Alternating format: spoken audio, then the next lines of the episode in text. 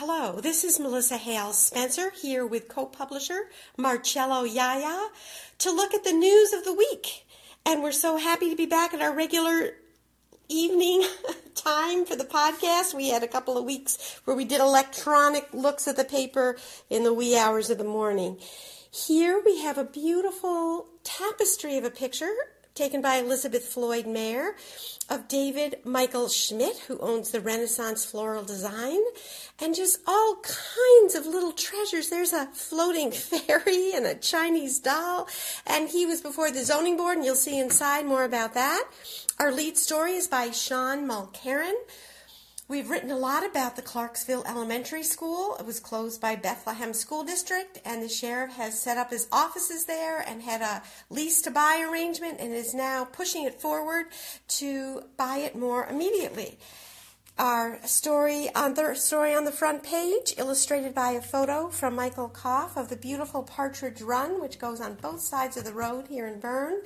And the state has a plan, as it does for its wildlife management areas across the state, to make a section, about 10% of that, into young forest, grass, shrubs, land, which doesn't exist in a lot of parts of the state and is a valuable ecological niche for several species of animals. And here we have our editorial.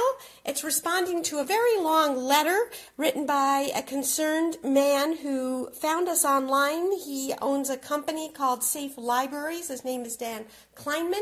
He's based in New Jersey, and he's made it his mission. He read our article that Elizabeth wrote several weeks ago and wrote this week with his concerns about what he read in that story. And here I have responded. I think our local libraries are doing a great job of allowing people freedom to view on the internet as well as reading books, what they want in their libraries, and you can read our stance on that.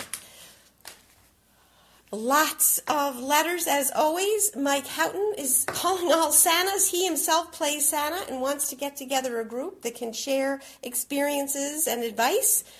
Up in Berne, the library there is planning its annual photo contest and urging people to enter. A letter from Carol Waterman, who continues to be concerned about the Sandage Way proposal for apartments. We heard from Marilyn Miles, who was grateful to friends that helped with frozen pipes in Joe Murley, the late Joe Murley's shop. And here the old men of the mountain are discussing the deep cold weather we've had, including frozen pipes, deep frost, and furnaces. That's John Williams, of course. And this is the building that Mr. Schmidt bought. It was a funeral home once. You recognize it probably. It's right on Route 20 near the Northway. He thinks of it as a gateway to Guilderland, and went before the zoning board to go over his plans to tear it down and build what he called a sleek new building. Rose covered the Vernon-Knox Westerville School Board and has written before about the new agricultural teacher who is also advising, for the first time in recent history, a Future Farmers of America group, and those students shared their enthusiasm and some of the many things they're doing. Meanwhile, Sean was covering the Voorheesville School Board meeting, and as always, Voorheesville is doing well in their standardized test performance, and this is a look at that. Turning the page, we have our podcast this week is Carol Harlow, who lives in Berne, and she talks to us about her faith, the Baha'i faith. We learned many interesting things from her.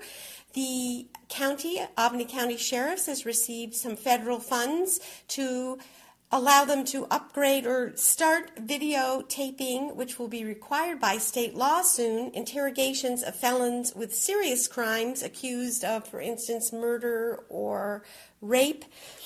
Rose, more from the Berne-Knox-Westerlo School Board. They're looking at things outside of the box to increase learning. This includes long-distance learning. It includes college and the high school. And again, more discussion with views on both sides, or varied sides, about Dennis Palow's proposal to introduce a junior ROTC program at the school. More from Sean on Clarksville, and Michael has taken this picture showing the old elementary school, now used as the sheriff's headquarters. And lots going on at our libraries. There's going to be a special honorary events for Duke Ellington, both a lecture and a concert up in Berne, and I hope to get there tonight. This man, Matt Bua, is talking about his book on stone walls, and unlike most of us who thought they were built by early European settlers clearing the land, he has done research and concluded they were built by Native Americans. Over in Bethlehem, first night was very, very cold, but throngs of people had fun in the warmth of the Bethlehem Public Library. Here, Vicki Plotsky is signing on as the legislator to represent the 38th District. And Guilderland Senior News, a lot going on there. As always, the Depot Lane Singers are offering what they call a cure for cabin fever. You can join and sing about spring. Their spring concert is going to be back to Broadway. Lots of arrests in our blotter section, two different stories. Elizabeth has followed up on the check fraud scheme where Robertson was sentenced this past week, and LaBelle, who was pleaded guilty, arranged a plea deal to driving while drugged in Guilderland. This was on the coming into the toll booths for the interstate, I-90, and he will get 1 to 3 years in prison. Elizabeth covered a zoning board meeting. We had written a feature at Christmas time about Christmas land, and some of the neighbors on Furbrick Road were not so jolly about it. They thought it looked kind of trashy with the displays that were left behind. Michael Koff took these pictures, and the board worked out some parameters that Christmas land will follow. Sad news this week, 2 fires. One was in New Scotland. The Secunjanins' barn burned, and many of the birds and animals died. Some were rescued. And in Guilderland, this beautiful old farmhouse succumbed to fire. Elizabeth wrote about a different kind of fire with a book, Fire and Fury. The Guilderland Library was able to procure some hard copies as well as online reading, and there are long waiting lists for that book, and some complaints about the library stocking it. The rest of the story by Rose on Partridge Run, and there's a meeting there people can attend on the 18th if they'd like to be part of the process and planning that. Lots going on in our calendar section this week. And it was a sad week for me. I wrote many obituaries. We had Maxine Larson, who was a mother of 5 and enjoyed rug hooking and sewing and quilting. Most important for me was my father, who died on Thursday, and he was a journalist and an outdoorsman and a splendid father. Marcia Pangburn, who I'd known for years, died young, at age 60. She worked hard as an x-ray technician, and her son shared many fond memories of her. Her mother wrote for years our column in the Correspondence, and we extend our sympathies to that family. Betty Marie Moak, Sean wrote about her as an independent woman who traveled the world, and I wrote about Alice Arpin, who was known for her kindness and her spirituality. She went to Mass at St. Matthew's every single day. Turning the page, we have classified ads and lots of legals, and we have a business corner with a new doctor and 2 new members of the M. Griffith Investment Services. The National Guard is promoting some of our local people.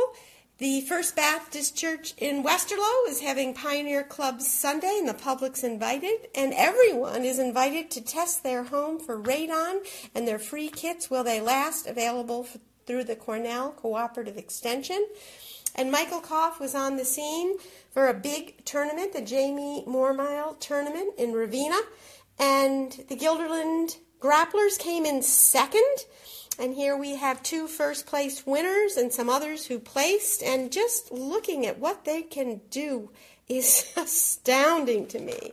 And on our back page, The Storm, as it's called, it's got Guilderland players as well as four other schools, Voorheesville, Scotia Glenville, Chalmont, and Mahonison.